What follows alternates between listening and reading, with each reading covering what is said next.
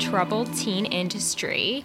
And you might be aware of this if you have watched Paris Hilton's new documentary on YouTube called This is Paris.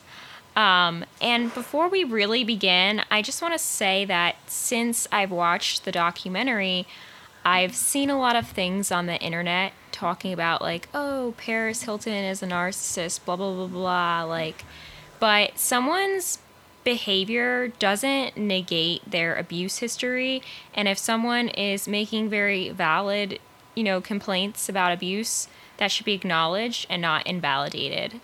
Um, and obviously, I'm going to recommend that you watch the documentary if you haven't already. I think it's really good, especially if you're in the field of psychiatry. This is something that I think we all should know about, especially if you're working with children and adolescents.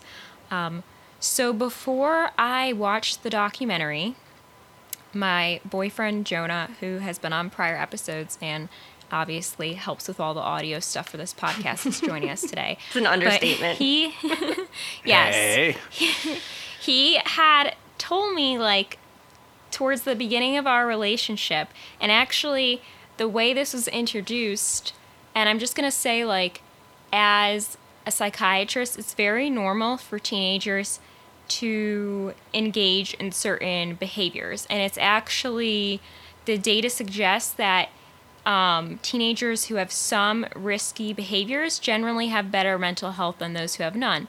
So, part of what's typical for someone who is in their adolescence or college age is to try marijuana.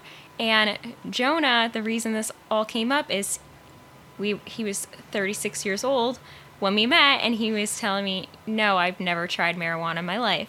And his explanation for this was, well, when I was a teenager, um, I'll get into the story in a little bit, but overall, he was saying when he was a teenager, he went to like a treatment program that had a lot of teenagers who used drugs heavily. And so I think it was sort of described as a scared straight experience to avoid any substance use um, because of what he saw amongst the other teens he was in this program with. So basically, he told me when he was 14 years old, he was really depressed and uh, sleeping through high school, not attending classes. So his parents ended up sending him to two different programs um, for a period of time that, like he had, like I already mentioned, were primarily for teens with like substance use issues. Um, but the way he described this to me at the time made it sound like a neutral and mildly positive experience because he uh, didn't really say too many negative things about the experience, but was just letting me know how it impacted him. Um, but I think I was actually sort of confused at the time because I didn't.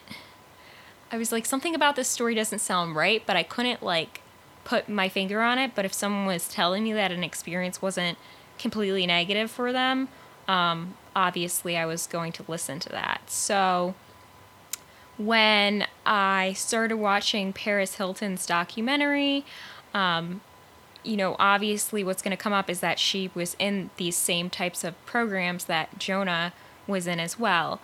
But the way she told the story was very much different than how he had told me his story at that time.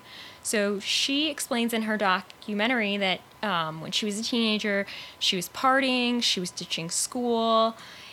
She says at the time she felt her parents were scared and didn't want their reputations to be ruined.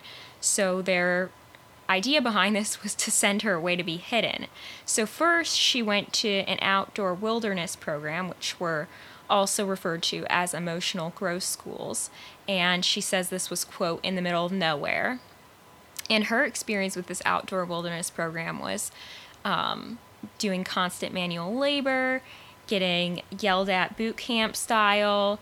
She hated it and reports that she attempted to run away, but she was caught by staff. And she said, quote, they beat the hell out of us in front of everyone.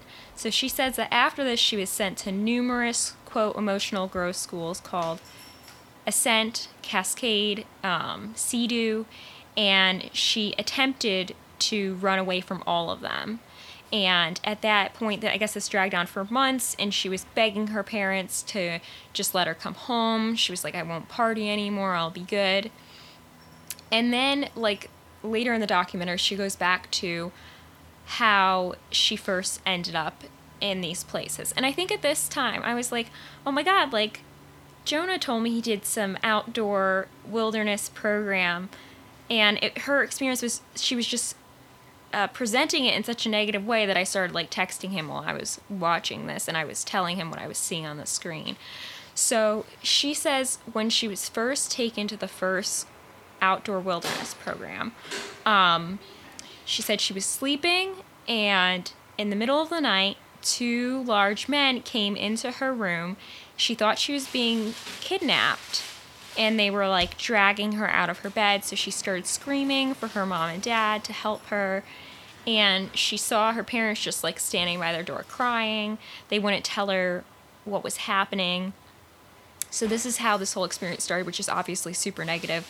And she says that to this day she has nightmares about this whole being, you know, believing that she's being kidnapped from her bed. And so she says that because her situation um, of like running away from all of these programs, she ended up at the like, I guess, strictest, um, maybe high considered like the last resort school, and that's called Provo Canyon School. And she says this is the worst of the worst. There was no getting out of there. I guess it has like a, a, a lot of fencing around the school, so there's no real way to escape. Um, and she described her experiences there as sitting in a chair, staring at a wall all day long, getting yelled at or hit. And she said, staff seemed like they enjoyed torturing children, seeing them naked, would watch them shower, and so on. Um, that polypharmacy there was the norm. She recounts being prescribed multiple meds at once, including med stabilizers. And she was concerned because some of the kids there seemed like zombies, so she started shaking her pills. And for this, she got solitary confinement. And solitary confinement at Provo Canyon School involved stripping off all her clothes and sticking her in a solitary confinement space for 24 hours and it was very cold in there. She didn't get any food, and she reported that some people who there, I guess they were punishing even more intensely, were placed in straitjackets. So she was at PCS for 11 months until she turned 18. And the whole time she reports that while she was there, she got through it by fantasizing and she her fantasy was that she would become so successful her parents could never control her again. Um, and she reports continued trust issues with others to this day due to her parents doing this to her. And so, towards the end of the documentary, um, it shows like a group of girls who went to Provo Canyon School with Paris. I guess they're all late 30s now. Um, and they sort of have like a support group and they're speaking out about this because these schools still exist today. And what one of them says that I thought was interesting was she said a lot of survivors wake up after 15, 20 years and then they are ready to talk about it. And so what all of these women seem to share was, you know, stating that staff had abused them, having continued nightmares to this day. A lot of them reported that they have an issue with picking abusive partners, at least for a time after that experience, or in Paris's case, continued to this day. Uh, due to the normalization of abuse that they experienced, and it sort of blurred the lines between love and abuse for them.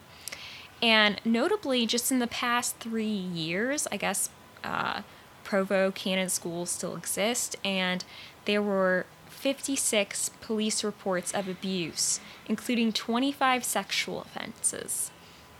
And some of the other things that the girls talked about was uh, the lasting impacts from their time period was they feel that they're a lot more reserved than they would have been otherwise. They feel like they've repressed a lot of memories. They remember being forced to clean, force fed, being cut off from their friends and family, witnessing significant emotional, physical, and sexual abuse, and worrying that everything happened to them was all their fault. So while I was watching this documentary, I was texting Jonah and I was like, these people are saying this abuse and they're describing these things that to me just sound horrible. And then um, he was like, oh, what school did Paris go to? And I'm like, Provo Canyon School. And he's like, that's where I was. So that's when things sort of got a little wild when I was watching this documentary. Um, so I'm to let Jonah tell his story, which has a lot of parallels to Paris's story, and then some ways in which their story was different, but both are pretty terrible. So. Um, yeah, I don't really know the best place to start. um, I guess I could talk about what happened that got me there and like sort of the like the the timeline. Um, yeah. But feel free to interrupt me if you want me to like if I'm not being clear or if you want to know more about something I'm saying. Well, you could even start with when I was like texting you and then how you went back and rethought about but yeah, obviously we want to hear your full story, but if that yeah. is easier. Well, it's something that like obviously you know me pretty well, and you know that I'm a someone who tries to um, stay pretty in in tune with myself, and um, I pride myself on having worked as a person to try to be self aware and in touch with my feelings. This is something that uh, hasn't I haven't really thought about it a lot in a long time, um, and so it was just I mean, at the very at, at first, it was just kind of surreal because I was when when I was like, "Oh yeah, where did she go?" and you were like, "Provo Canyon School," and I was like, "That's where I went." I was like, kind of blown away, and like, and when you start googling things about the exact two programs that I was at, the other one was Aspen Achievement Wilderness Program. Um, there's been these crazy stories about abuse towards kids and all these things that have happened for the last 15 or something years, and I had just never seen it. I had never heard of it. So I started to feel really weird. um, and I started to think back on the things that I'd experienced and explore them through a different lens. Because I think there were elements of my experience that were probably a little bit more unique to me just because of my situation. Um, my situation had some unique qualities to it that uh, actually probably fairly similar to Paris in a certain way. But when I was there, most of the kids were there for different reasons and through different means. So, and I'll get to that in a second. But basically, yeah, like as you said, I was a depressed 14 year old kid going into high school. Um, I slept through like three or four months of school. The school got involved um, and was putting a lot of pressure on my parents to do something about it and the guidance counselors at my school recommended some education counselor and my parents took me to the education counselor. And you know it was kind of standard thought process and and you know uh, crossing off the things it could be to figure out what might be going on.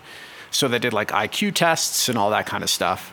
Um, and when they figured out that that wasn't what the issue was like i wasn't struggling and finding it difficult and therefore avoiding school uh, they're like, I mean, part of it was kind of the opposite. I was kind of not into school. I also socially didn't like a lot of kids in my school or feel like I belonged there. Um, and you know the whole culture of my town and everything is a whole different story.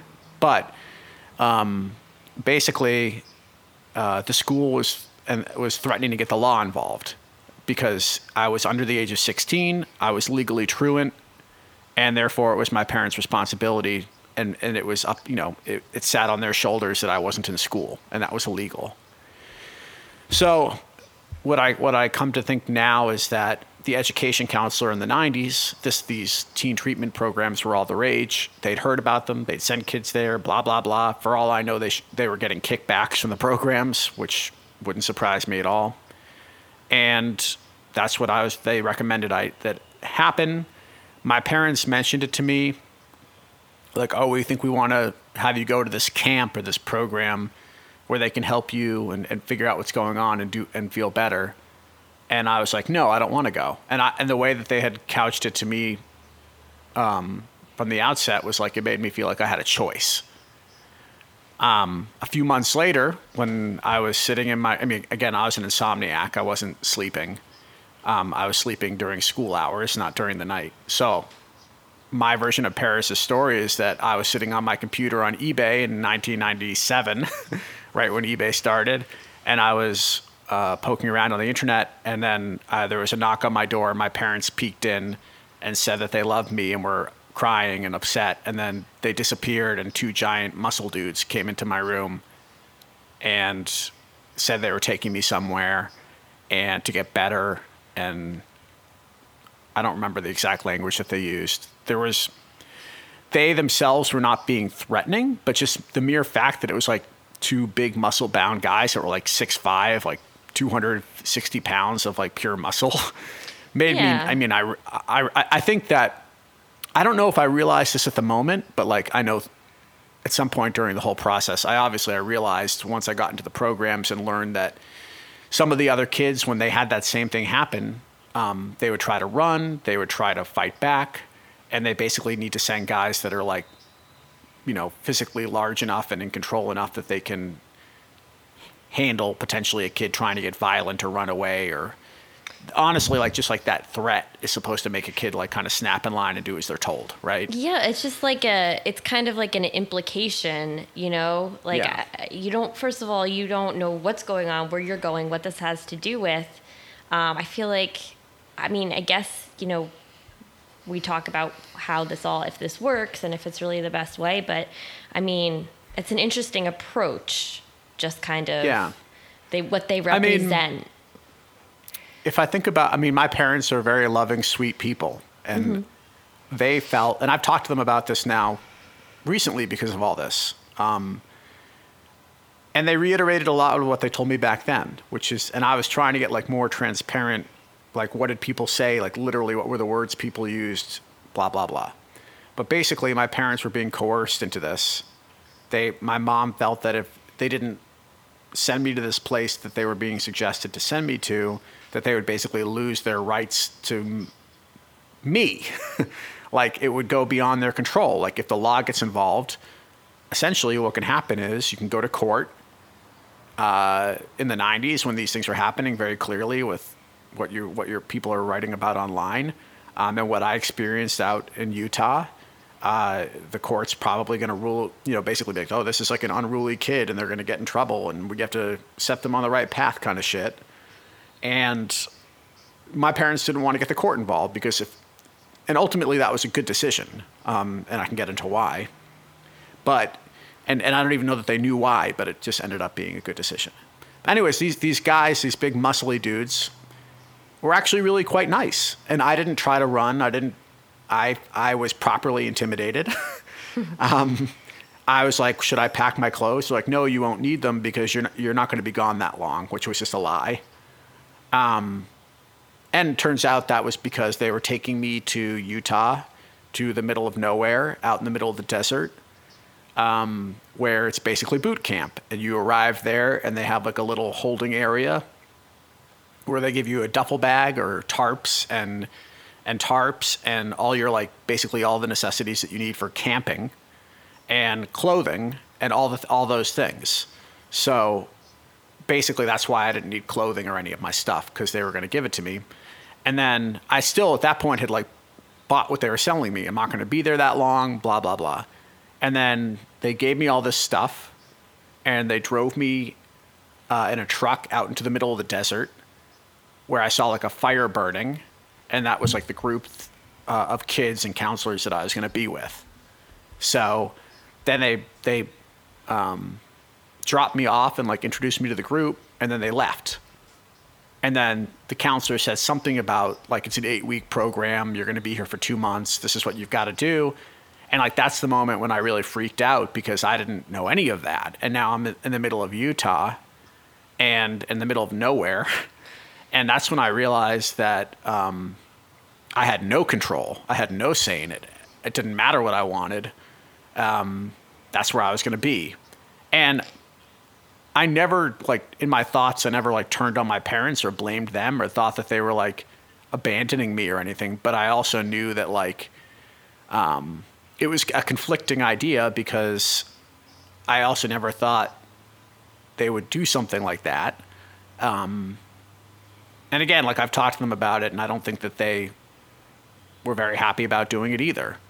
Um, but that's when I realized I had no control. So basically, what happened is the whole Aspen story is crazy.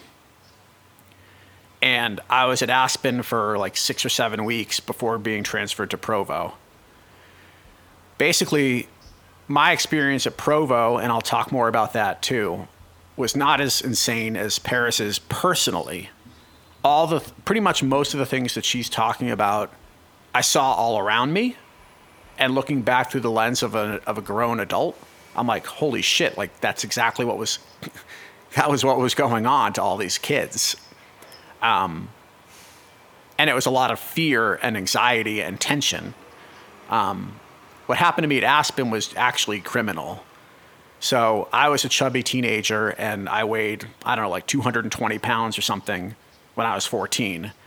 And I went to this program, and the Aspen Achievement Program is like you're walking 10 or 15 miles a day in the desert. You don't know where you are. They don't want you to know where you are. You don't know what time it is. They don't want you to know what time it is. Um, you don't know. You're getting communicate anything that you hear about your parents or what they're saying is coming through a therapist that comes out and meets the team and like talks to individual kids like once a week. And if they have like if they have to talk to a bunch of kids you might not get time with them every week. So basically like at that point i was walking 10 or 15 miles a day in the desert. Um, i had asthma. I was overweight. And i was a really picky eater. Like i and i still am. Like i have serious mental hangups about food that are very abstract and illogical and you can't reason with them. And you know, like people are always like oh well you can't if this ingredient is in this dish you can't taste it. And i'm like i don't care if i can taste it. I know that it's in it. So i'm just very strange with food and i always have been. But what one thing that paris spoke to and that i've seen a lot online is that the people in control that are like the the the communication point between the touch point between the kids and their parents are extremely manipulative and they say one thing to the kids, they say one thing to the parents. The kids are like saying, you know, like when the kids are like, "Oh, this is what's happening to me," the therapists will like have like apparently in some cases they hang up the phone, so the kid can't say that to the parents. calls.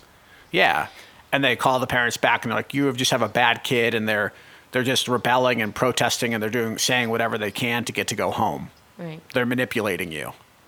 Um, which is strange because I'm a very sensitive person. I was a very sensitive, introverted kid. My parents knew that I wasn't that kind of person.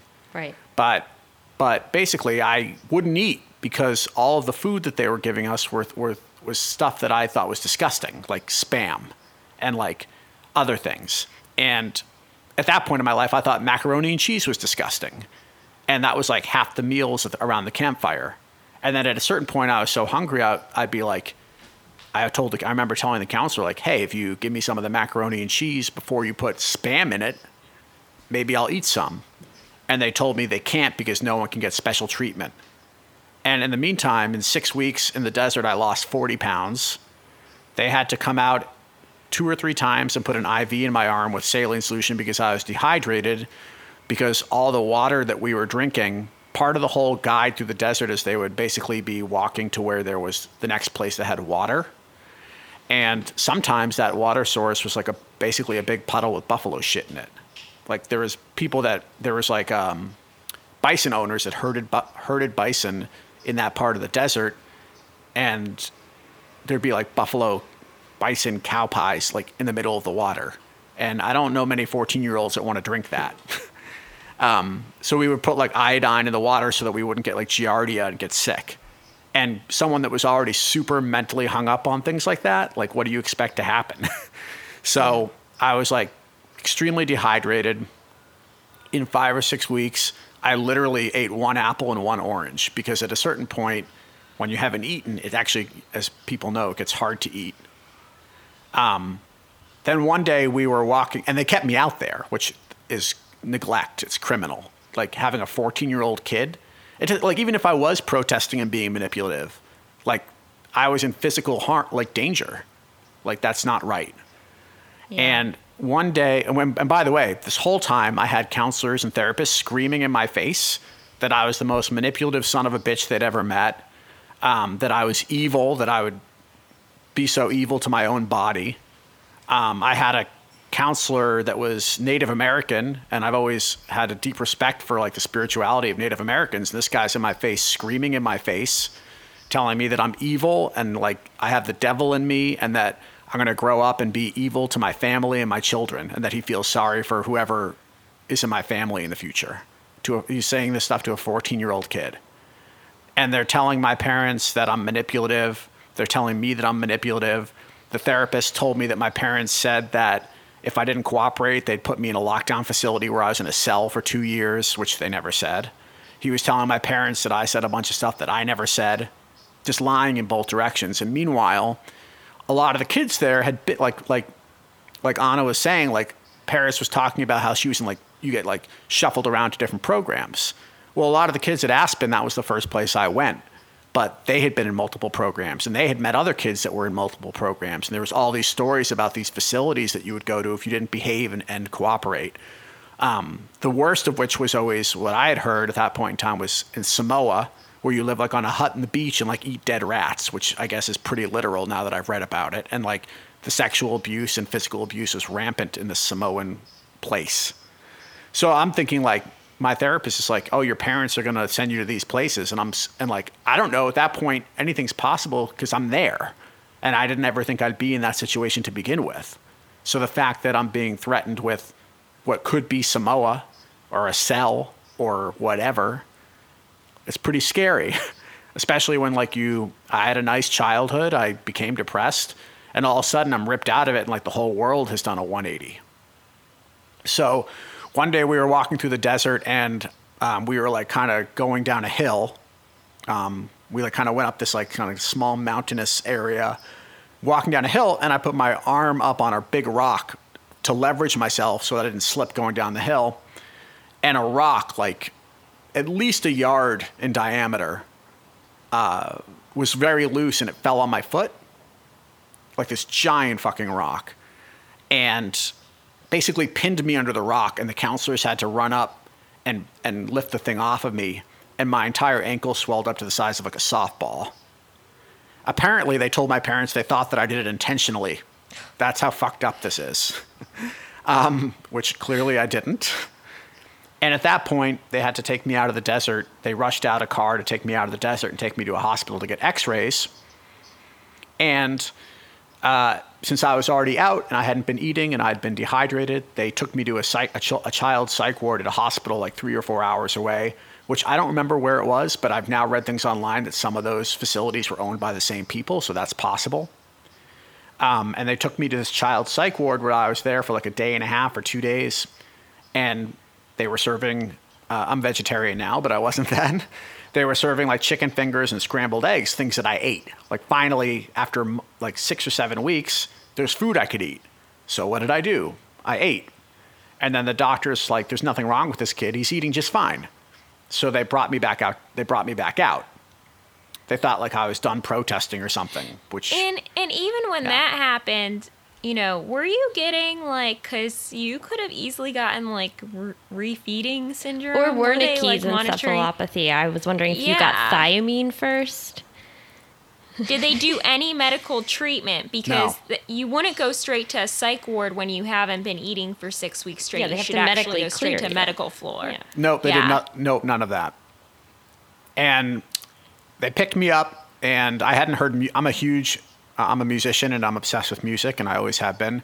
And I remember they picked me up, and they were driving me back to Aspen, and like listening to the radio, and I was like music, and they were playing like songs that I really loved, and I was like, it was like a moment of like happiness and all the craziness to hear some of my favorite songs. And then I got back to the program, and they told me that you know basically I'm an asshole and I'm evil and I fucked up and they're going to bring me back out into the desert and I was going to have 24 hour watch from two counselors that were just going to be with me that I wasn't going back to my group with all the kids that I had like become a little bit friendly with, and that I was starting the whole that once I agreed to cooperate and showed proof with those two counselors that I could cooperate, that I would restart the program from scratch. That, I, that that the first six weeks that I had gone through meant nothing, basically meant nothing, and that I would restart it, and that by the way, you'll keep restarting it until you cooperate and do the whole program. So, after and then they they put me back out in the desert and told me that, and my reaction, guess what? Tell me for six weeks I'm protesting. I finally did, and I sat still on my ass and I wouldn't move, and they were you know basically screaming at me half of the day while I was sitting on my ass in the tent. Just I wouldn't move. I was like, I'm, I'm not doing this anymore. Like, I came this far, I've been through all this, and you're just going to keep restarting me? I'm not moving. So they took me out of the desert. They put me in a holding house because there's a separate part of the Aspen Wilderness Program that was like a big house full of people. And, um, well, they figured out what to do with me, which was to bring me to Provo. So basically, and, and before I talk about Provo, again, I entered Aspen as a 220 pound kid. I left weighing about 180 pounds.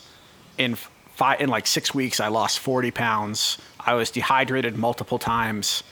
I almost had my foot crushed by a rock and had them telling my parents that I did it on purpose. I was being called evil. I was being told that when I grew up, I was still going to be evil and be evil to my family and children. Uh, they took away like a big walking stick that I had carved for my dad and told me I could use it as a weapon. They told me, they lied to me, they lied to my parents. They told me that I would stay out in the desert until I cooperated and, did everything by the book on their eight week program. So that was my Aspen experience. And I ended up at Provo for six months. And when I got home from Provo, I started at a new private school because I was starting school like a month late. It was like October uh, of 98. And uh, two or three weeks into starting that school, my dad was driving me to school in the morning. And we would stop at this convenience store and get like a, a snack in the morning. Like he'd get coffee and I might get like a juice or like a pastry or something like that. And I bought like a liter thing of orange juice and drank the whole thing so then I got home that day and he was like, That was weird that you drank all that orange juice this morning. I want to check your blood sugar because my dad's type 1 diabetic and my blood sugar was like 260. So I don't know if everyone listening knows how diabetes works. Uh, type 1 is genetic.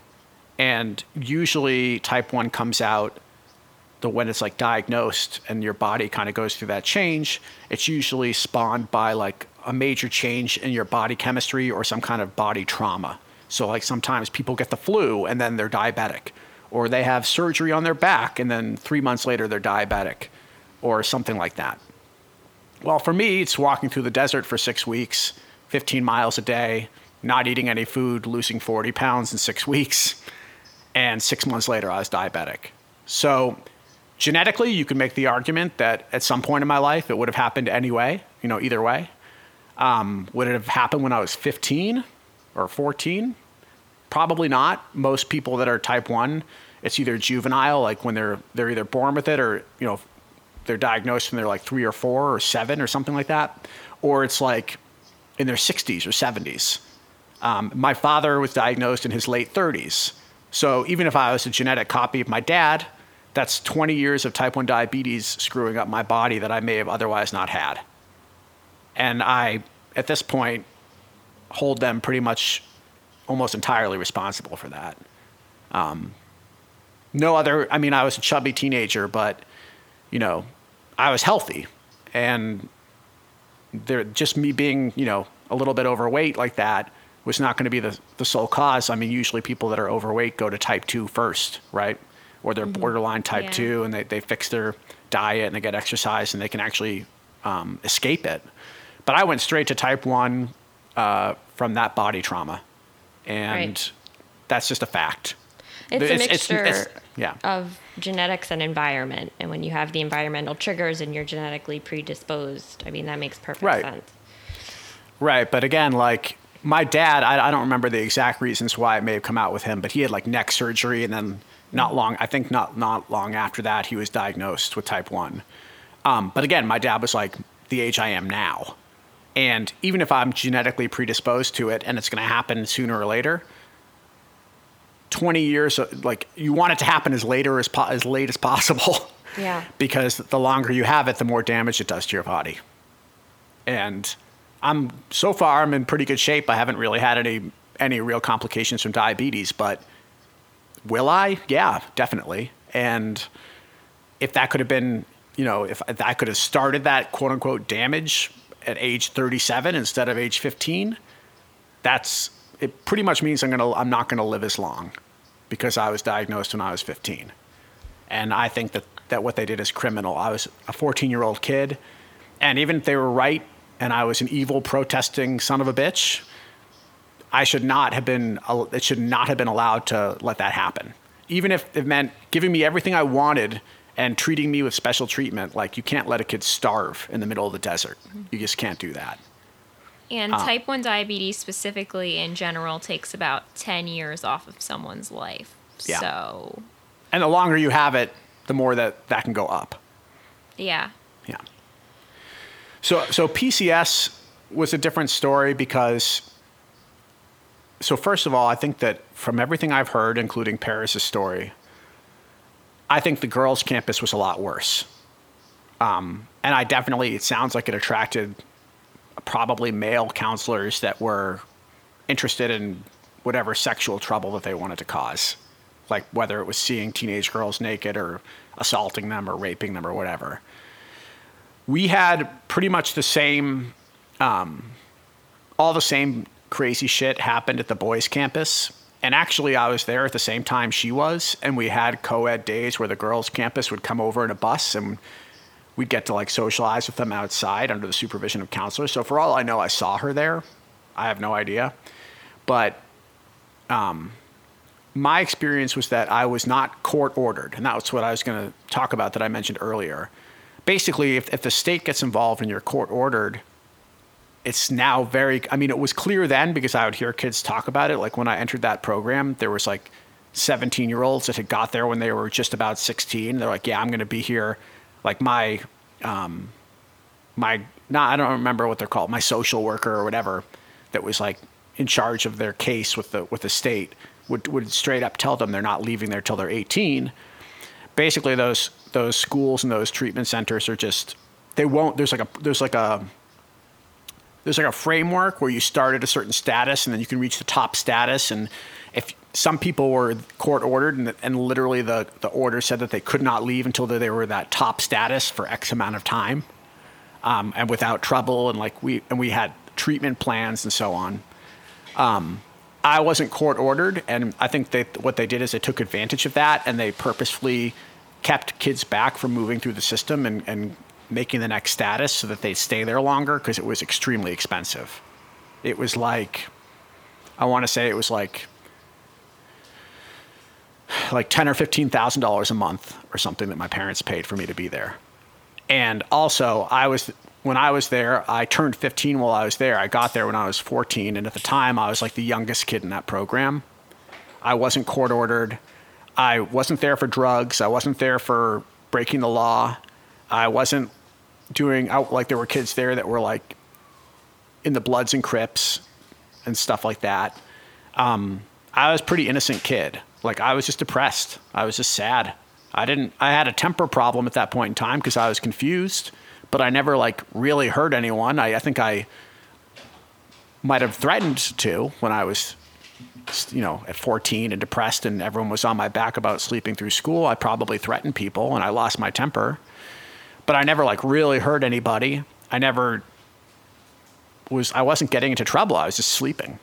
Well, um, Anna, I mean, again, not to step on anyone's heels, but I just finished studying for boards, so I feel like this stuff is just in the forefront of my mind. But isn't it true that Yeah. depression in children uh, can manifest as irritability um, Yes. more so than the hypoactive kind of psychomotor? Well, yeah, stuff? but even even then, like, you can be a normal teenager with zero issues and be irritable. Oh, sure. It's not something that needs to like you don't need to be like locked up over it. You Yeah. know, you don't Well, even every- necessarily need to be medicated or anything. No, every teenager goes through growing pains and adjustments to being an adult and like seeing the world for what it is and not having that innocent outlook that you have when you're a little kid and and it's a, it's it's like it's absolutely fucking cliche for teenagers to be confused and figuring things out.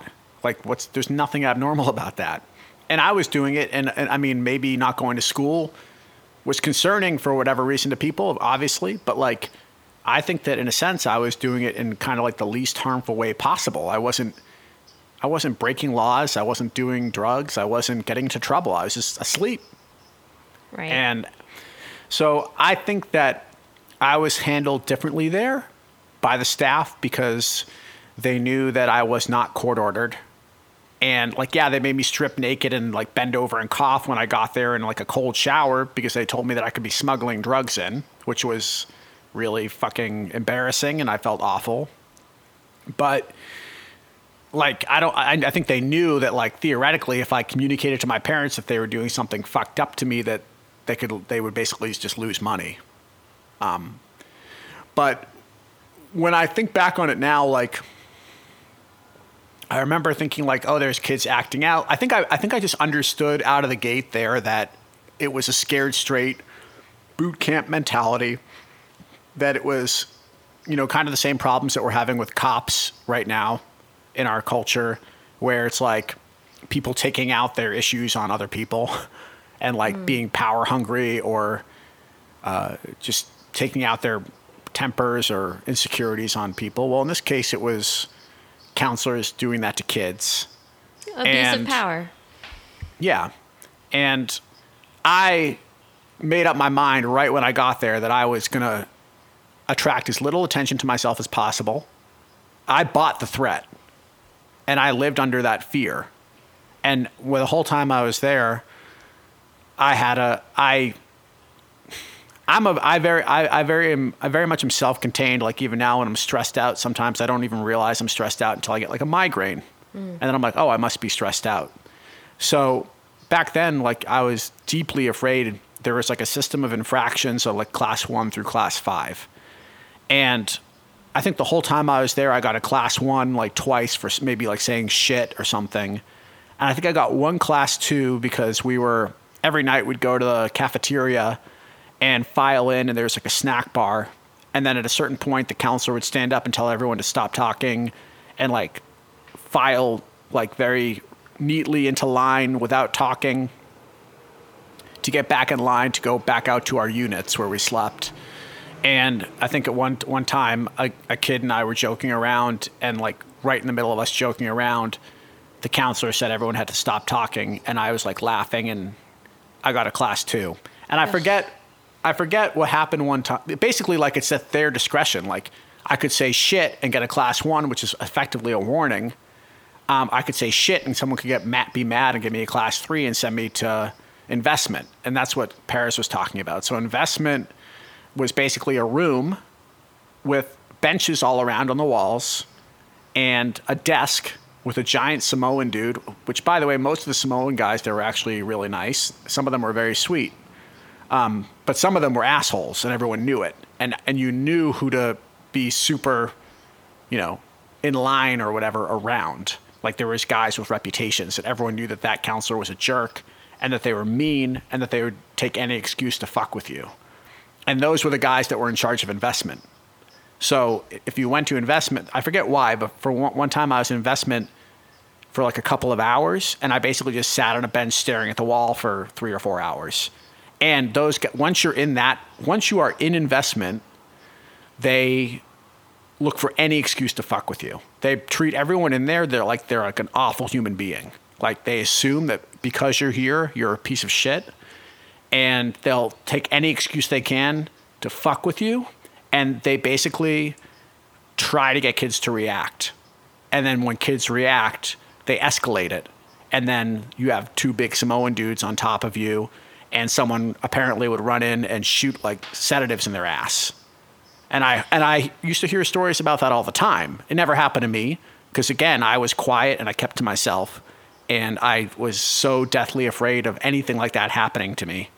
And but I would, you know, there'd be a kid in the unit that would swear or that would talk at the wrong time or would uh, get up to go pee in the middle of the night, and the counselor didn't like that they were getting up and walking around without permission. And they would go to investment and they'd get a class three or a class two, or they'd say, go cool off an investment for a few hours to basically to, as a threat. And they'd go to investment, and then basically once you're investment in investment, the counselors would fuck with them until they reacted, and then they'd use the reaction as fuel to make it worse. And then before you know it, no one in the unit would see that kid for a week or two. And then a week or two later, you'd find out, oh, so and so is coming out of investment today. And then they, like you'd come back from school and the kid would be there, and they'd just be like sitting in the corner, quiet. And now, like looking back on it, I'm like, wow, those kids were completely fucking traumatized. Like that's what I was seeing when those kids came back to the unit. It's like sitting in a corner, quiet, like not wanting to talk to anybody, and acting like almost like PTSD. Like a noise would like make them like like look up and around. Like I remember seeing shit like that. It never happened to me. Um, and again, I don't exactly know why. Like no one chose to take out those insecurities on me. No one chose to make me a target. Maybe it's because I was not court ordered. Maybe it's because I they knew that I was the youngest kid there and they thought I was innocent. I, I have no idea. Uh, but a lot of what I was feeling when Anna and I started talking about um, my experience there, I just felt so weird. And I was like, I feel so weird. And she's like, Yeah, it's it's basically survivor's guilt because you were in a situation and you didn't even necessarily know like you had ideas and like there was a threat of that and it was happening but like you didn't experience it firsthand so like i feel almost guilty like i couldn't do anything to stop it or to at least like um, have empathy for those kids or like try to be like kinder to them or helpful to them, you know? But also, I feel strange that it happened to all these people around me and it didn't happen to me. And and there's like a certain amount of first of all, it's crazy from a selfish point of view, I guess, that like I'm like, wow, all these things could have happened to me. Like at each moment that I was there, I was just like a little trigger away from this happening to me. I could have done one little thing differently and been thrown in a cell for two days without food, naked. I could have done one little thing differently and been tackled by a 500 pound Samoan guy and had some kind of sedative shot in my ass. I could have done one little thing differently and been beaten the hell out of. Um, I, again, like I don't remember things being, I didn't see those things firsthand, but I do know that like there was kids that came in that were really sweet, good kids, and we would go through that we were in like the beginning stages of the program together. And then later, as I advanced through the program, I kept hearing all these bad things about them and all the trouble that they were getting into. And, you know, like kids were acting out because they were being prompted to. Like kids were doing sexual things with each other, and like that would like basically keep them an investment in long term forever.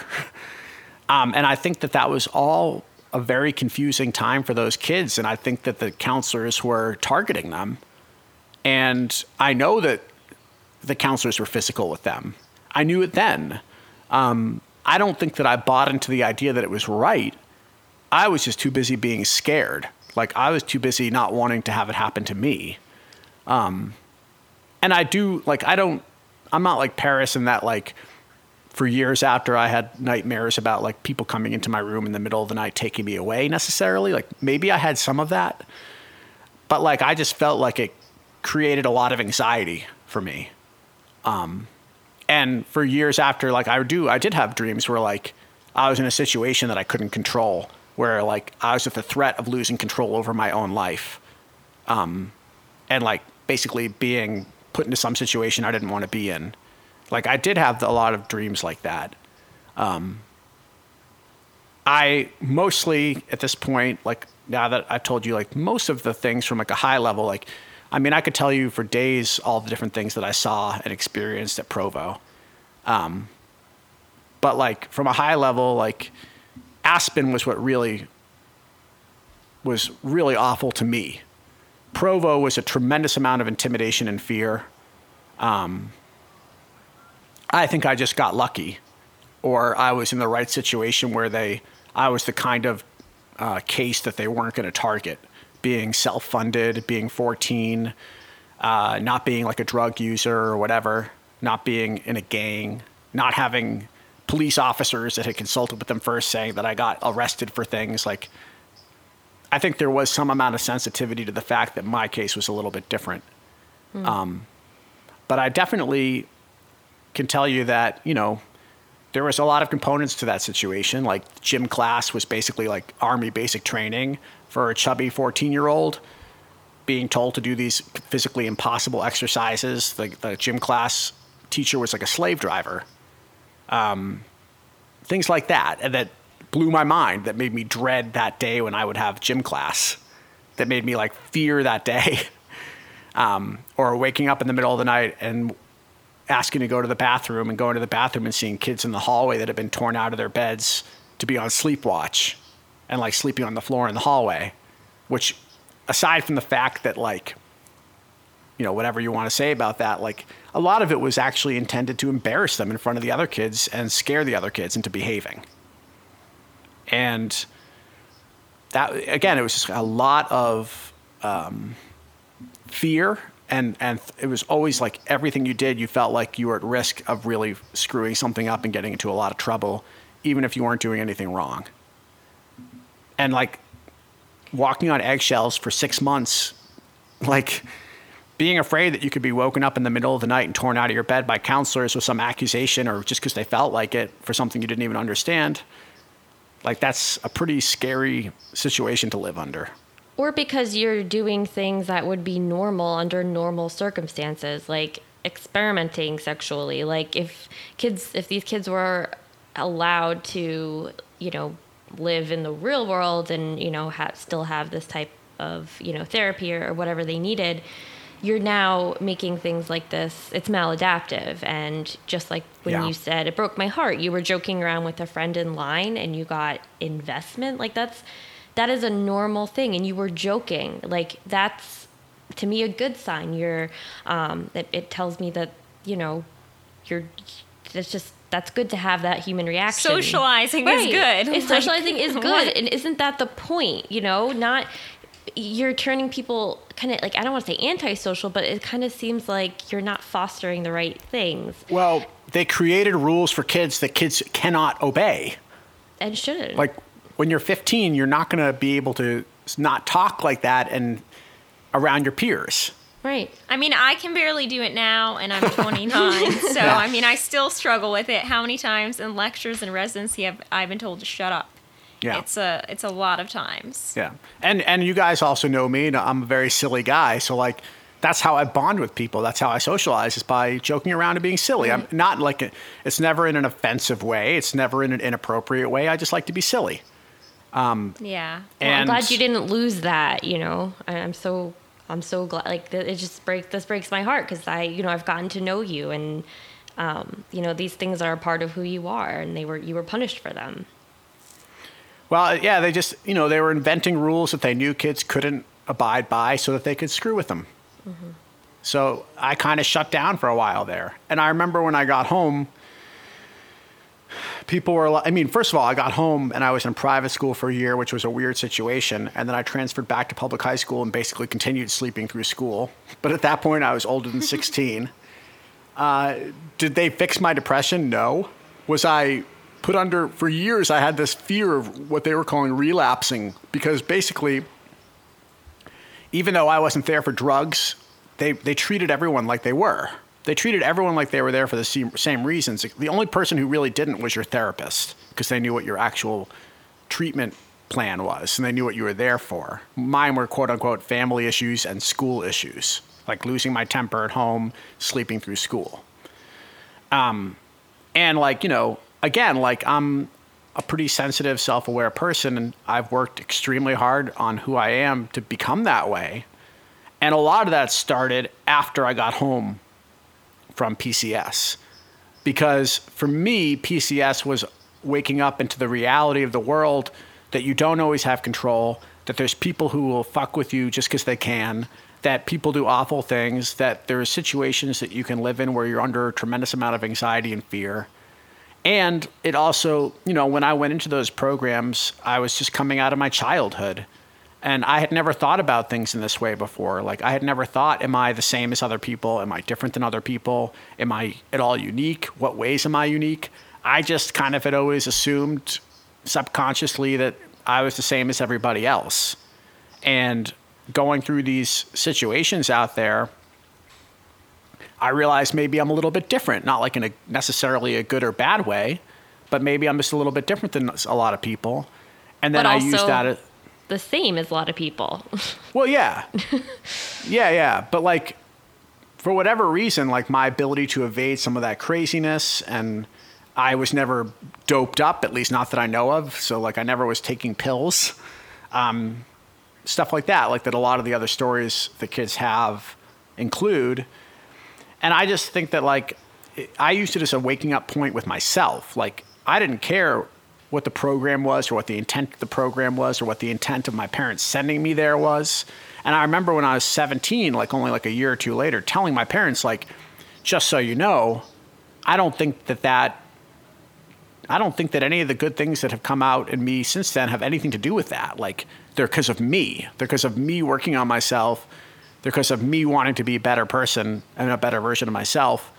And maybe going through that traumatic series of events spawned that. But I definitely saw kids there who it definitely did not spawn that. And I also don't think that you have to go through something like that in order to just grow up. I feel like, you know, sleeping through school, being 14, being confused, I feel like that's where I was headed anyway. Like, you can only go through those feelings for so long before you start to want to improve and figure them out and understand yourself and, and adjust. I think I was just going through a normal teen adjustment, but Right. my own version, my own version of it. And I don't think that those programs did almost anything for me. Other Well, than one of the survivors of, of PCS said uh, a really good quote. She said that no child deserves to be punished for expressing their feelings, especially when that punishment just equals more torture and more trauma. And I think that's like the whole message here. Yeah. Like, this is not helpful in any way. I Well- think the only thing it's helpful for, just hearing, you know, this is the first time I'm hearing this, is um, detox. I would think that is probably the only, you know, you have if you have a kid doing su- a child who is doing substance or experiencing substance abuse. Um, I think that this would act as like a medical detox, if you could even call it medical, because it's not monitored. And then that's it. Everything else beyond that, I think, is just maladaptive. Well, so I mentioned all this to my, to my brother, and he's like, "Oh, I thought like at points you had said that you had almost like had a positive outcome or experience from that." And I think that when I got home and I was processing, and, and first of all, I wanted to be the fuck out of there. So when I got home, I was like, "Fuck that, I'm done." Right? Um, but also, I think I had a certain amount of just honestly, I think I was in denial about some of it. Like I think I was in denial about how some of those things were. And I think I found ways to look at some of it as though it was positive because I don't think any kid should be abused. I don't think any kid should be put into those situations. I don't think any kid should go to a program where then they have people acting as legal guardians that will let them starve or that will scream in their face and tell them that they're evil or that will make them feel like if they say one wrong word that they're going to be put in a situation where they have people screaming in their face until they snap and then they're put in a cell. Like obviously none of that makes any sense. But I remember thinking that like every kid that's confused, everyone on their way to adulthood, at whatever point it happens for them, because a lot of my peers went through something similar when they were like 19, 20, 21, 22, and I just went through it when I was younger. And I felt that everyone should have a chance to leave their comfort zone. Everyone should have a chance to step outside of their daily life and go somewhere and do something drastically different that lets them appreciate who they are every day and what they do every day and appreciate their family and their friends and some of the things that we all get sick of about like normal daily life. I think it's important sometimes to step away from those things and, and actually appreciate those things that otherwise we might come to view as negative just because they're repetitive or whatever. But They're comforts I- at the end of the day. Yeah, like I remember trying to basically assess my experiences there as an opportunity to leave uh, without my choice, against my choice, being forced out of my comfort zone. Mm-hmm. And I do think that there's value in leaving your comfort zone. And I do think that a lot of people never do that. And I'll always think that's true. But there's way more reasonable ways to accomplish it than putting a kid in an abusive situation.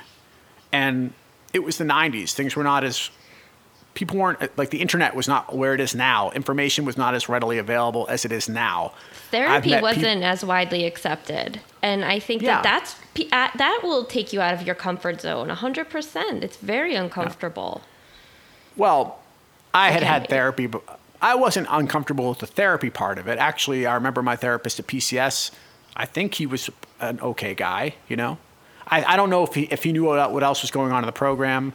Um, I don't think we ever really had like true KPIs and things to measure my progress and my treatment plan by. Like we would sit and have conversations with my parents on the phone in my therapy sessions, and like I don't really remember thinking that I changed or did anything differently. I think there was a certain amount of just being scared into cooperating to a degree, you know, mm-hmm. mm-hmm. and wanting to leave. But I don't know. I just I just think that if my parents had known about like Waldorf or like some of these high schools that are for creative kids or kids that solve problems differently or whatever, like more artistic, because I'm an artist. Like if there had been there there are I've no, I've met people that you know um, went to like an art high school and like they learned all the same things I did. They just did it through a more creative means. And my parents didn't know about those things. And if they had, that might have, that alone might have been the solution for me. And part of my whole assessment, aside from the Aspen and Provo thing, which were majorly fucked up, is that overall the American education system doesn't have a way to deal with kids who are not willing to just bend towards that one singular path that they want everyone to go down. And I had teachers, guidance counselors, principals, friends, my friends' parents when I would go to my friend's house, my grandparents, my parents, my sib- literally every single person in my life was breathing down my neck about the fact that I wasn't going to school. And some people were, you know, guidance counselors at school were telling me I was going to basically be a failure and I was going to fuck up my whole life. And I had friends' parents treating me like I was like a a bad, not a bad kid, but like, um, not, and I wouldn't necessarily say like a loser, but I feel like I remember feeling like my friends' parents didn't expect much of me. And then I remember like one of my good friends when I graduated from, uh, when I got my MBA and finished graduate school, and I was at um, his house for something, and I hadn't seen his parents in a long time, and his mom was like, "Oh, Jonah, you got your MBA," and I was like, "Yeah." She's like, "Wow, like thinking back to you when you were a teenager, like." who'd have ever known it? Like stuff like that. And I'm like, I knew it. Like I knew I could do these things. Yeah. Like maybe Comments other people like just suck. well, she's actually a very sweet person, and I don't think she right. meant it in a in a right. negative way. But she was trying to be sweet and say like, congratulations, like you've got things together and you've come a long way. And, she, and she's right, I had. But like, you know, my public school system didn't know what to do with a kid that was depressed. They only knew how to send a kid if you weren't, you know, getting the grades and going to school to progress and then go to like college, like they didn't know what to do with you. And that's where the problem started because if there had actually been like someone who knew what the hell they were talking about and actually had talked to me the right way and asked me the right questions, they might have figured out that I belonged at a different school that was for people that were more creative or that I just needed a different situation altogether they and they wouldn't have necessarily been like, well, you're either in this situation that you hate, or we're going to send you to this program that treats you like crap. And I and I and I honestly still believe that that's still a problem. And I met other kids in my life, some of my good friends. I have a very good friend who also had a lot of trouble in high school. And I met him at community college because at the end of high school, after sleeping through most of it, I made a deal with my principal to um, go to take my GED and go to community college and take a certain number of courses and he'd give me my high school diploma. And then when I was at community college, like based upon the culture that I grew up in, that was like where losers and idiots went. But then I was like, wow, like there's almost no losers or idiots here. It's actually a lot of kids that have the same problems as me. Mm-hmm. And like they end up in that part of the system and like that's just how it goes. Right. It's And, just an alternate means. And, you know, people then can transfer out and still go on to extremely, you know, the same careers as everybody else. It's just kind I mean, yeah. Well, there there just really isn't. It, it- it- you know, things are a lot better nowadays Yeah. than they were in the '90s. But the school system is only made for kids who are who want to follow rules and societal expectations of them. And they're rewarded And if you that. are, yeah, and if you are, and actually, by the way, once again, data suggests that if you're not so much that and a little more in the middle, not saying that like someone going wild and doing heroin in high school is ideal either, but if you're someone who doesn't just accept things that shows a lot more promise for you going into adulthood and your possibility of accomplishing things and being an innovator and stuff like that. But in high school, people who are like that are, you know, really honestly mistreated. And like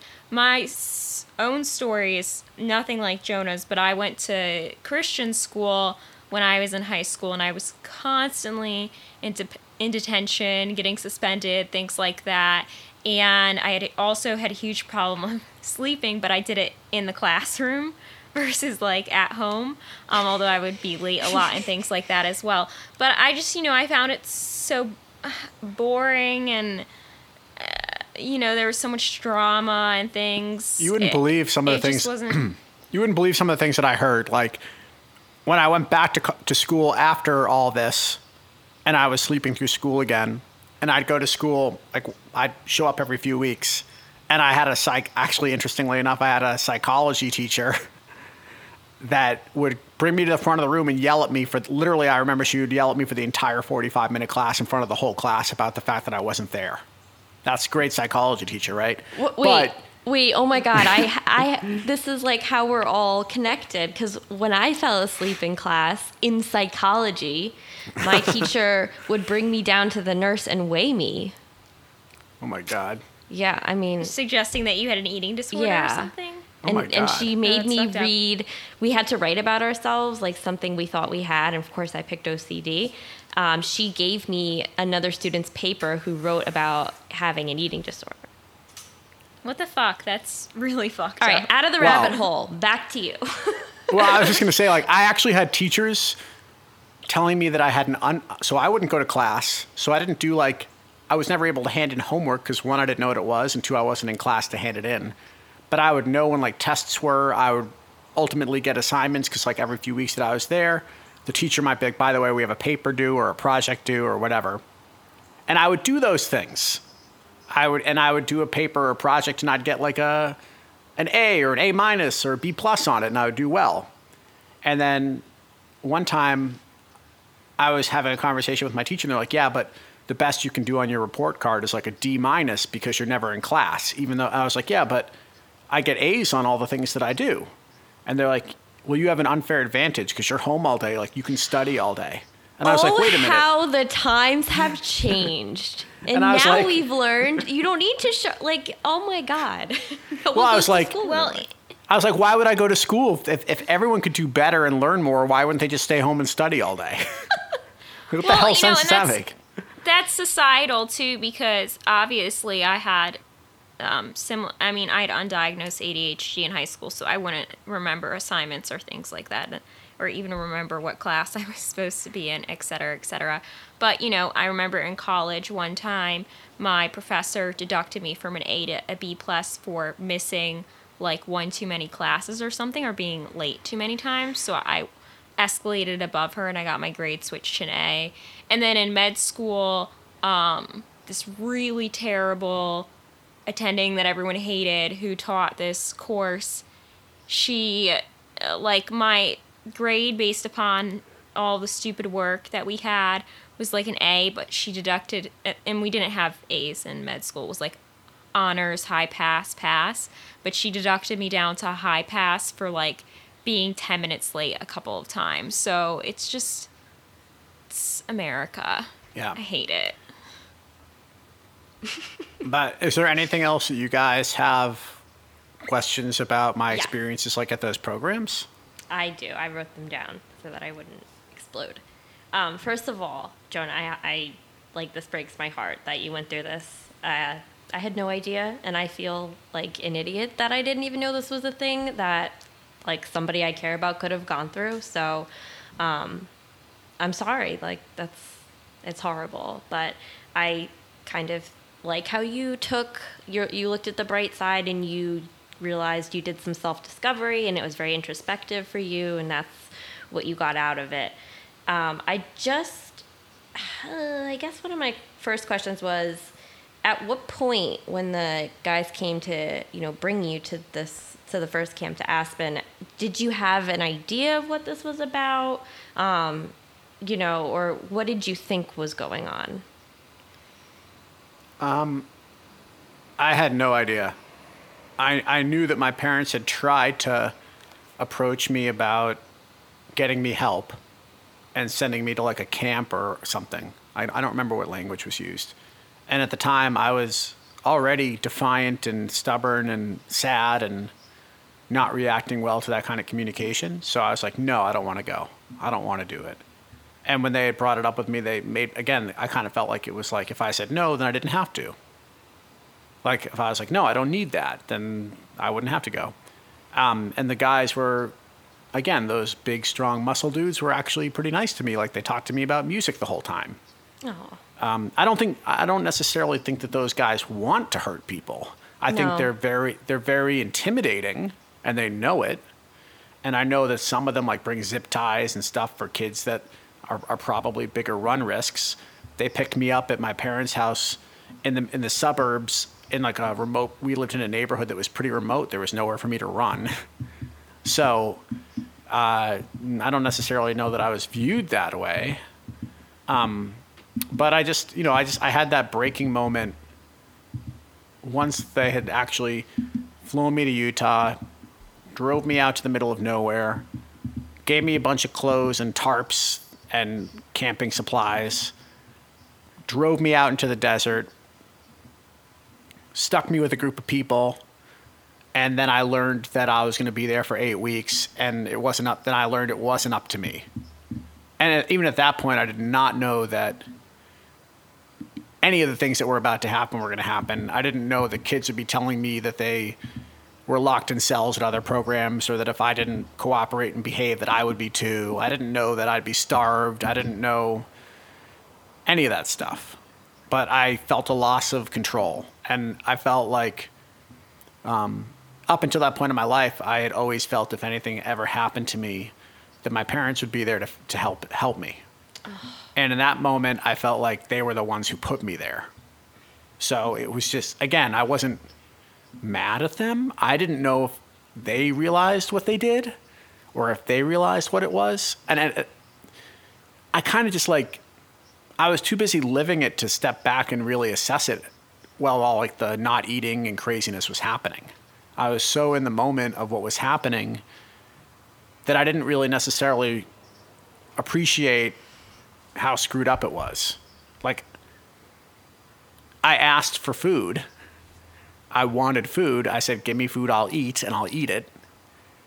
But, like, it didn't really, you know, a 14 year old doesn't know that it's wrong to treat a 14 year old that way. you're living it it's now your reality and the fact that you tried to negotiate and said look i'll eat your mac and cheese just don't put spam in it that was a healthy mechanism or you know you're you're, you're negotiating and they punished that to me i mean obviously there was way like a lot more wrong with this but i'm just that's another thing that just stuck out to me like you tried Yeah. Well, they, my parents, and my parents would tell them Jonah's an extremely picky eater. Like it's a serious thing. He's not. you're not going to change that in eight weeks Yeah. sorry you know And my parents, well, they thought that they could, but my parents were like, they're like, Jonah's manipulating and he's protesting. And my parents were, literally said to them, no, he's not. He doesn't eat that. He has a serious hang up. He will, he will not eat that. He's not protesting. He's not manipulating you. My parents said that to them and they didn't care. they think that they know better than the, the people that have raised you and known you since since birth, mm. and they think that they're again. So much of this shit is about one size fits all. Like the education system that caused an issue to begin with and got me there, and then once I was there, I was treated like a troublemaking kid that I wasn't. And they thought they knew my personality type and my problems better than my parents did, which is ridiculous.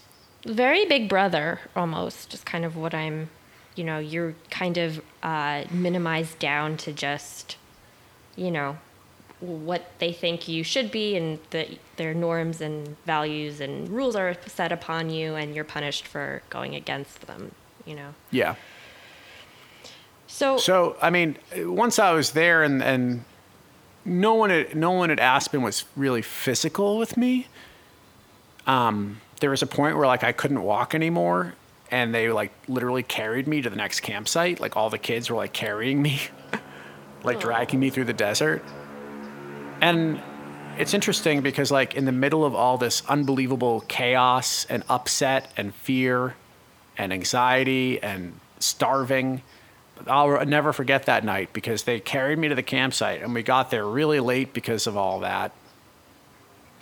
And the weather out in the desert was crazy. Like it would snow and then the next day it would be like 90 degrees. Mm-hmm.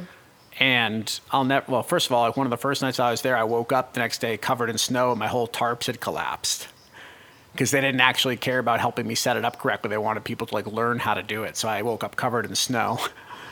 And then uh, that night where they like dragged me to the campsite and we got it, it was probably like the middle of the night, like two or three in the morning before we got there. And it was nice out and um, everyone just put their sleeping bags on the desert floor and no one set up their tarps. And I was like lying in the middle of the desert, like hours away from light pollution or noise pollution or pollution, and looking up into the sky, which is like as much as I was used to things being dark, that's how many stars there were. So I had like this moment of peace and like beauty that I was like laying on the floor of the desert looking up into the sky into like this like unimaginable beautiful thing and I like was exhausted but I couldn't fall asleep because I was staring at the stars for so long. Well.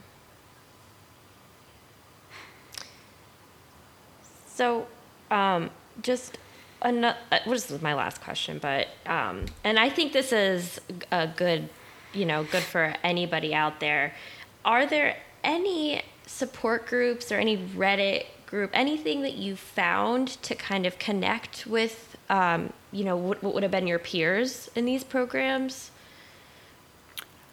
Um, I haven't looked for like that specifically.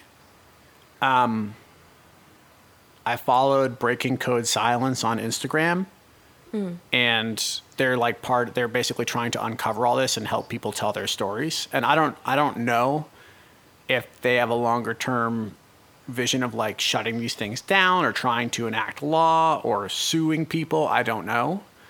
Um, but I contacted them and I was like messaging them on Instagram and they asked me to submit a, a quick video. So I did.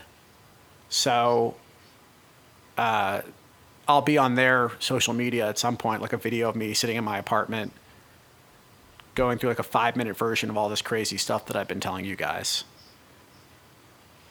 Um, And yeah. yeah, I, I like their Instagram and I'll link it whenever we post this episode. You know, on that note, I think, you know, my f- first response when I heard this story was like, oh my God, like, especially in your situation, because the people who harmed you the most were the people at Aspen, was like, p- can we sue them or something like that? But I think part of the issue is a lot of these places are shut down or they've like reestablished themselves under another name, which makes yeah. them more difficult, yeah, to take action against. Yeah. Correct. Yeah. Yeah, and I asked my parents. I was like, "This is why." I was like, "This is that's why I'm diabetic," and they're like, "Yeah, we know." And I'm like, "Well, why didn't we sue them?" Hmm. and they're and they're like, "We wanted to, but like we didn't." And then I saw, Yeah. yeah, I saw online that Aspen was shut down like in 2007 or eight or something like that. But I mean, I don't know what the statute of limitations is. I don't know how easy it is to track these people down. That this happened to me 23 years ago.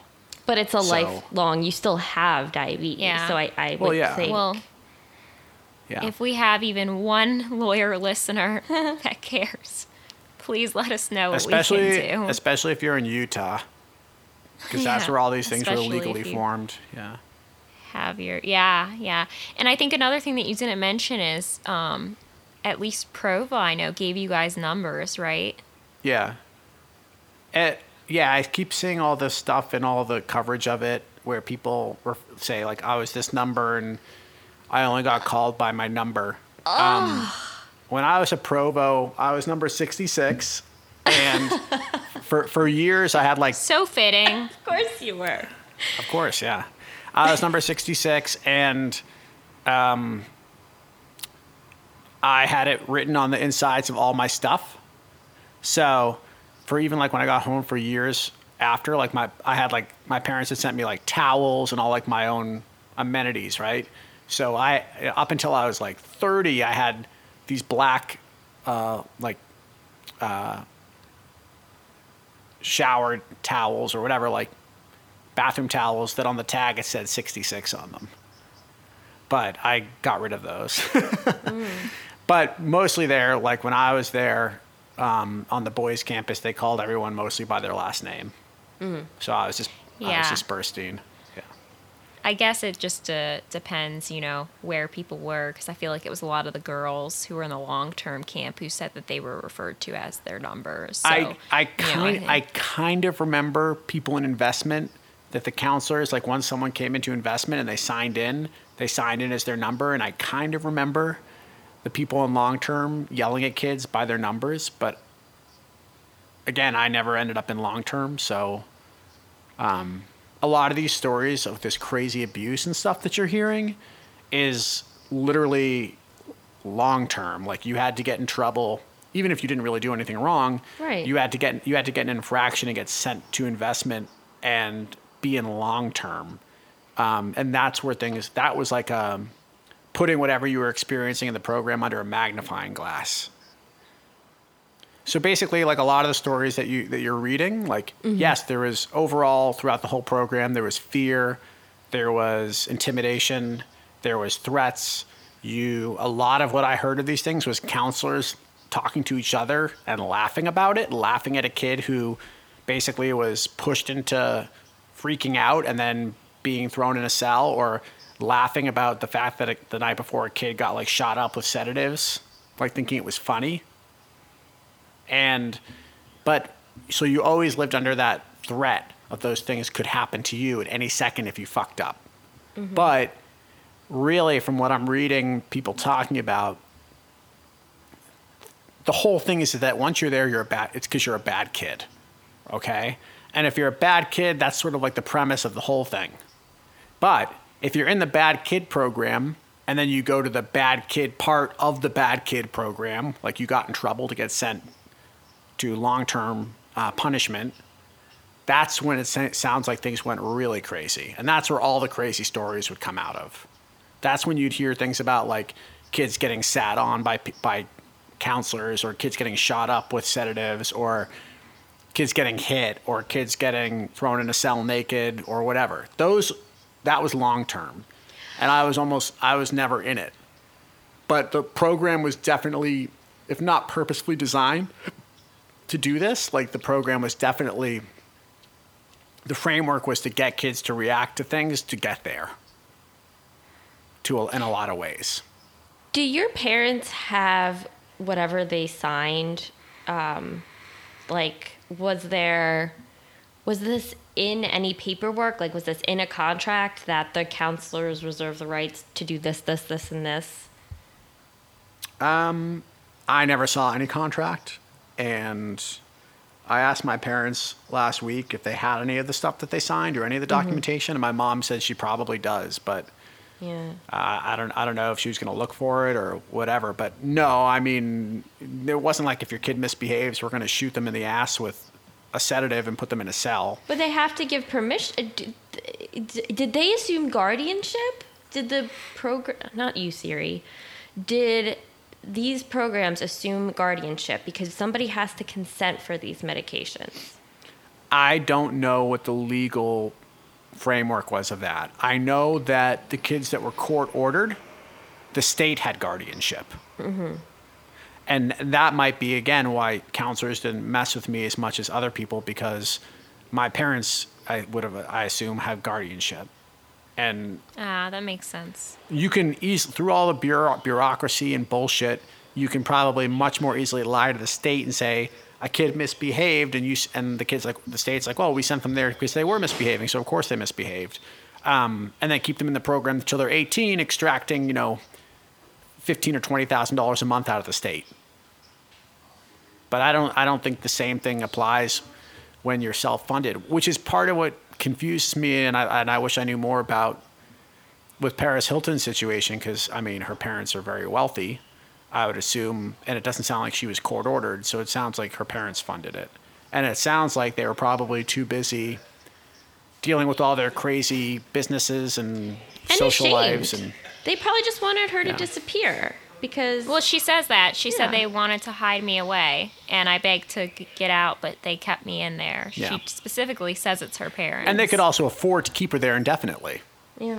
Ugh. Yeah. But, Like at the time, my parents had enough money to, to pay for me to be there, but I mean now I'm like, oh my god, my parents spent an insane amount of money to keep me in this program that was a that was a scam. So so I'll say this, like the other part, aside from like survivor's guilt and feeling like I was like a like a hair away from having the same story as some of these people about like crazy abuse, um, which I had in a different way at Aspen, but like the PCS stuff, like I don't know, like I just felt had. Like I consider myself, my parents to be smart people that question things and want to understand things. And I felt like my parents were scammed. Well, I think that what we are going to talk about next could explain a little bit why parents, especially in the 90s, were susceptible to believing this type of lie. So, let's talk about the history of the troubled teen industry.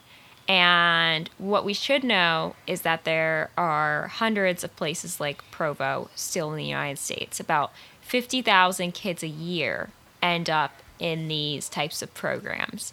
And they will essentially take any kid for any reason. They're barely overseen, they're underregulated, and they're riddled with abuse, as we all know. But as we also know from what we've talked about, there is big money in this industry. So, how did this start? Well, there was a cult around 1960. Um, there was this recovery group called Synanon, and it was formed as an offshoot of the 12 step program Alcoholics Anonymous. So, they use a therapeutic style of focusing on a single group member.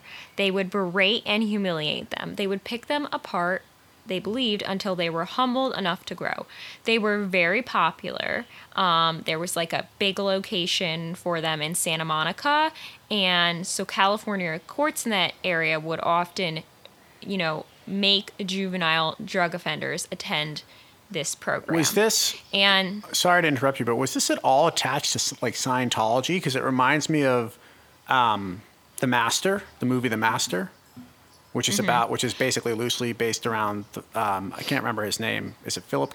Not Philip K. Dick. One of the. It's like I'm getting people's names Well, mixed up, but the guy who I, started I Scientology. don't know. John John I don't know, but? I wouldn't be surprised because this originated in Cal in Santa Monica, and didn't Scientology originate in the same? I mean, I don't know offhand. I just know there's that huge Scientology building in LA that's blue. Um, There's one in but Miami anyways. too. They just put one. yeah. Oh no, I'm yeah. sorry. I always get it mixed up. It's L. Ron Hubbard. That's the guy who started it. So and, in the Master, Mm-hmm. Philip Seymour Hoffman plays like a loose version of L. Ron Hubbard.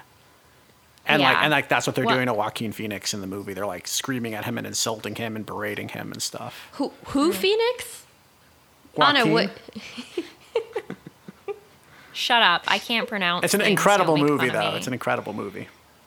Anything that So those some of two the- are in, I would. I love them both. It's yeah, it's Paul Yeah. it's Paul Thomas Anderson, which is like one of my favorite directors. But yeah, go ahead. Sorry, I so interrupted. some of the some of the methods they would use here would be uh, shaving everyone's heads, splitting up couples that came in together. You must recouple with someone else. There was forced sterilization, forced abortions, and the therapy involved actual beatings that often resulted in hospitalizations. So naturally, members were afraid to leave. Eventually, LAPD got involved and it collapsed. But those involved went on to start their own programs, including the very first outdoor wilderness programs and, quote, therapeutic boarding schools. An example, obviously, is Provo. And they utilize these concepts they learned in the cult to, quote, fix teens. So, why were these allowed to exist? Well, there were close political ties with the leaders. Um, who profited from the programs. For example, creators of two of the original schools raised 25 million for Bush Senior's campaign. They were major donors to the Republican Party, which was um, the party that was, you know, essentially in control of America at that time. And the war on drugs. And yes, so as paranoia about the war on drugs and teen delinquency rose in the U.S. under Reagan, parents were gripped with fear over their actually normal teens because statistically during this time period teen drug use was actually declining and specifically nancy reagan sang praises for these programs and the need for quote tough love on delinquent kids so the industry grew exponentially into the 1990s and in the worst cases there were places that had kids kept in dog kennels um, beaten, obviously subjected to inhumane treatment, like being forced to eat their own vomit mm-hmm. or being raped.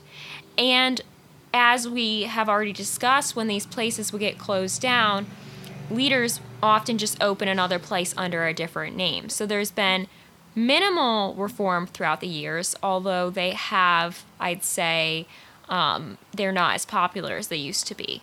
And overall, there are 30 documented deaths from the wilderness program. So, you know, you might think that uh, when Jonah shares his story, well, at least he didn't die. But if he had gotten to that point, it's not like they were doing anything to prevent it. Like he could have easily died from what he tells in his story. Like you very, can't very easily.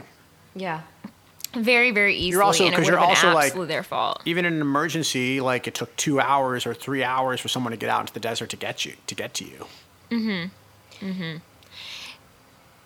And so, like when I hearing when I first watched the documentary and I was first re-examining, I guess Jonah's story with him, it was really uh, like very so I didn't know about the trouble like I knew about these programs and I remember hearing about them when I was young myself. But I guess the most shocking part of this was finding out that they still exist, number one, and number two, the extent of everything that occurred in them.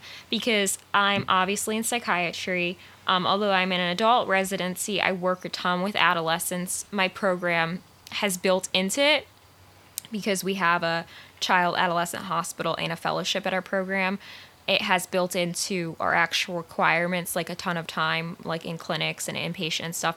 And then on my own i moonlight like 20 hours a month at least with teens in psychiatry so i know a lot.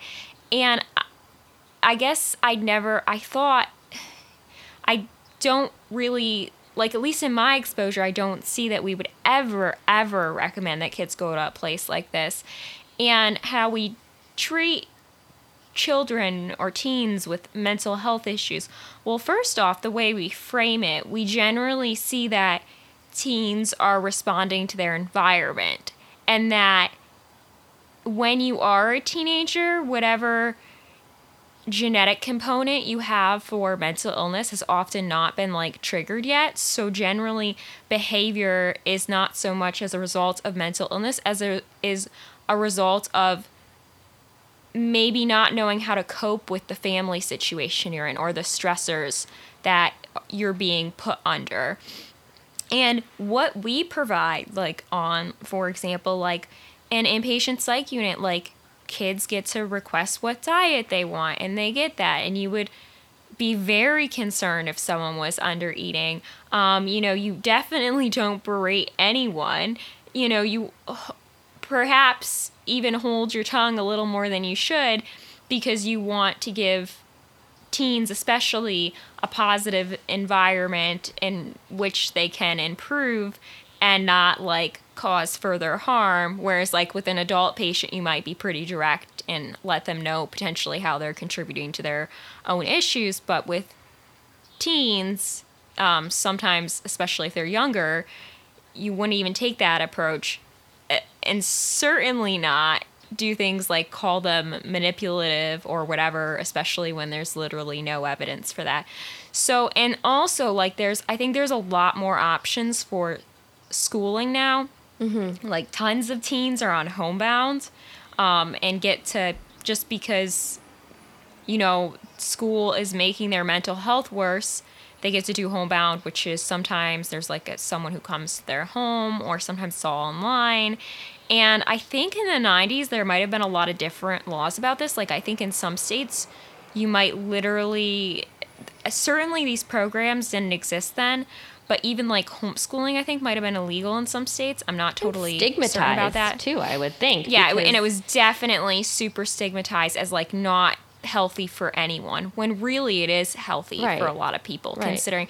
And you know, like even today, like kids get bullied at school, they get beat up, and there's no repercussions for the offenders. Like, you know, when you're an adult and you're in an adult world, if someone assaults you, generally you at least have a good shot of getting some consequences for the individual and not having to be, you know, exposed to them in the future. But still, you know, teens will tell me about how they're ha- having horrible treatment at school or something like that but in general, you know, you just provide a really positive, validating environment while still trying to figure out, you know, how are the parents contributing to this, which usually it's like totally the parents. That's honestly just how it is. Um, or, but like, you know, how can we hopefully help this teenager develop better coping skills? Like, for example, um, you know, in Jonah, when in his story, he wasn't really I don't think anything he was doing was wrong. I think in today's society, I hope that he would just be put on homebound and allowed to like be allowed to work from home and that would work better for him or something like that. But like you know, the kids I see a lot of them are cutting or doing more uh, dangerous behaviors, so you hope to help them develop some better coping skills than that.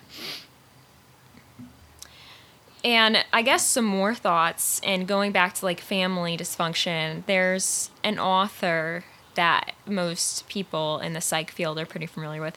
His name is John Bradshaw, and he's just written like a gazillion amazing books. And he has one book um, called Family Secrets, and in that he specifically touches on how you know teens' behavioral issues.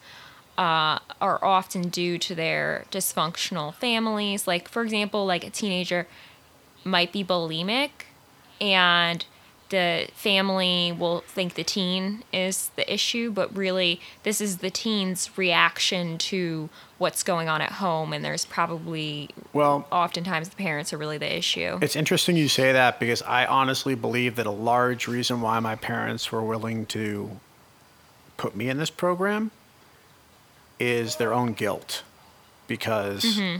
prior to me sleeping through freshman year of high school we had had like a really tumultuous few years in my family where we were building a house and we were in a temporary situation living at my grandparents' house and my parents were having issues in their relationship.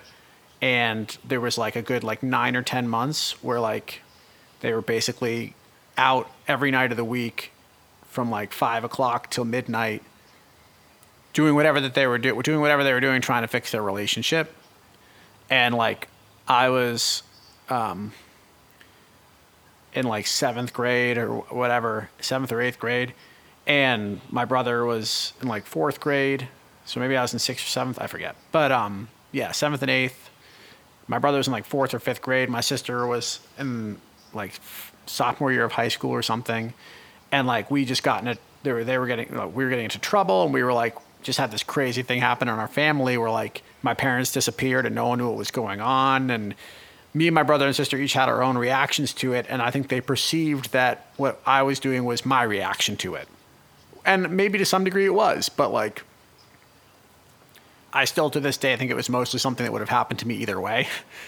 Um, but I think my parents felt responsible for that, and I think that they felt guilty, and I think they felt like, and I feel like their guilt was basically taken advantage of. Yeah, and even if, like, you know, it still would have happened anyways, well, I do think that specifically when we look at young people, they usually have to have significant triggers to have mental illness. Like, if they're in an ideal environment, they usually won't have symptoms that it doesn't generally come out from like from a genetic perspective obviously there are rare exceptions until late late teens would be when these things would naturally come out. But, you know, symptoms come out in earlier teens and childhood and things like that. I think it is a direct result of being in it and at the very least a dysfunctional environment, whether it's their family or their school or something like that. So, another thing that John Bradshaw states is that any witness to violence is a victim of violence. And I think this is something to think about. Like, so if someone goes to Provo and they're not necessarily experiencing high levels of abuse themselves, you know, more on the mild spectrum of things, but you're if you're witnessing someone else getting sexually assaulted, that that makes you somewhat of a victim as well. Like it does affect you. There is secondary trauma, and this is a documented thing when you experience someone else um, experiencing trauma. And one thing that Bradshaw states can happen as a result of all of this is he states when our natural shame, which guards our privacy and the unique dignity of ourself, is violated, we take on a false, pretend self that is shameless. And this is actually how like narcissism develops. So if we're gonna, if people are gonna go ahead and label Paris Hilton a narcissist and discount her abuse, well, maybe the narcissistic traits that you're noticing actually developed as a result of what she experienced. And something else to note that Bradshaw says is once we become shame based, we believe that we are a mistake. We feel that our very being is flawed and defective, and we must be secretive about everything in our lives that is authentic. And going back to Jonah saying that he was perhaps in denial when he left Provo, um, I just want to point out that denial can serve a purpose because if we acknowledge that we experienced abuse or trauma in some way, we often acknowledge that we don't have full control over our lives and what we experience and that we could potentially experience these things. And often the realization of that is causes people to decompensate. It causes you to experience like you know a lot of negative emotions and things like that so sometimes it's actually easiest to just believe that something wasn't as bad as it was. And I do think that in Jonah's story specifically, the reason why, even though all this horrible stuff happened to him, it the reason why it hasn't maybe affected him as much as some of the other people from an emotional perspective is because the one thing that may, is different in his story than a lot of these other teen stories is he has a very secure attachment with his parents. He believes that his parents love him and he loves his parents. And that makes a huge difference in any like any experience that someone can face in life. And obviously, we discuss that a lot in our attachment episode, but I just think it's something to point out. But that's all I have to say. So thank you for this consult, Jonah, unless anyone else has anything else to say. Yeah, thank you for sharing your story, Jonah. Yeah, my my final sentiment is the the therapist in Aspen named Devin. I don't remember his last name, but if you're listening, fuck you. And that's about it. fuck you, Devin. Fuck you, Devin.